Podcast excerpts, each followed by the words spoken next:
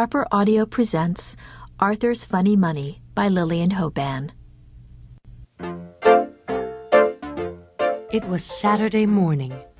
Violet was counting numbers on her fingers. Arthur was counting the money in his piggy bank. He counted three dollars and seventy-eight cents.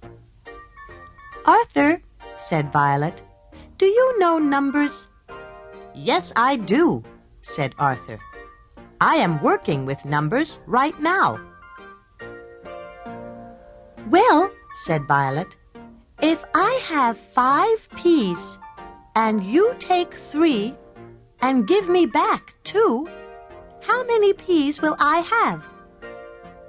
All of them, said Arthur. I don't like peas, so I wouldn't take any. I know you don't like peas, said Violet, but I am trying to do a number problem. Will you help me? I have my own number problem, said Arthur. He turned his piggy bank upside down and shook it. But no more money came out. I don't have five dollars to buy a t-shirt and matching cap, said Arthur. Everyone on our frisbee team has to buy them. They have far out frisbees printed on them in blue, and they light up in the dark.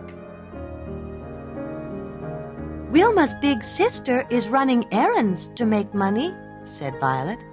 She wants to buy a new catcher's mitt. I don't like running errands, said Arthur. You could wash cars, said Violet. The junior high kids always wash cars to raise money. That's what they are doing this afternoon. Well, if they are washing cars, then I can't, said Arthur. There would be too many of us in the car wash business. I know, said Violet. You could wash bikes. Lots of kids would pay to have their bikes washed. Great, said Arthur. I could get the rust off the wheels, and I could shine up the frames. I could make lots of money. That's no fair, said Violet.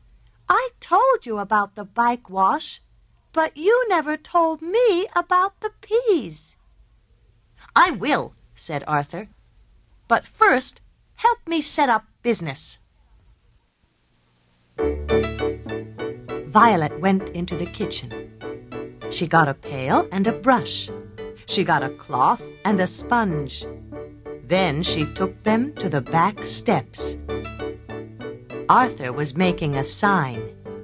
It said, Bikes washed, good as new, 25 cents.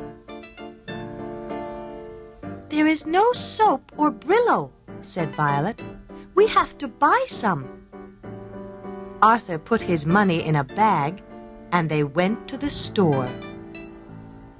Arthur bought a box of soap for 53 cents and a box of Brillo for 27 cents.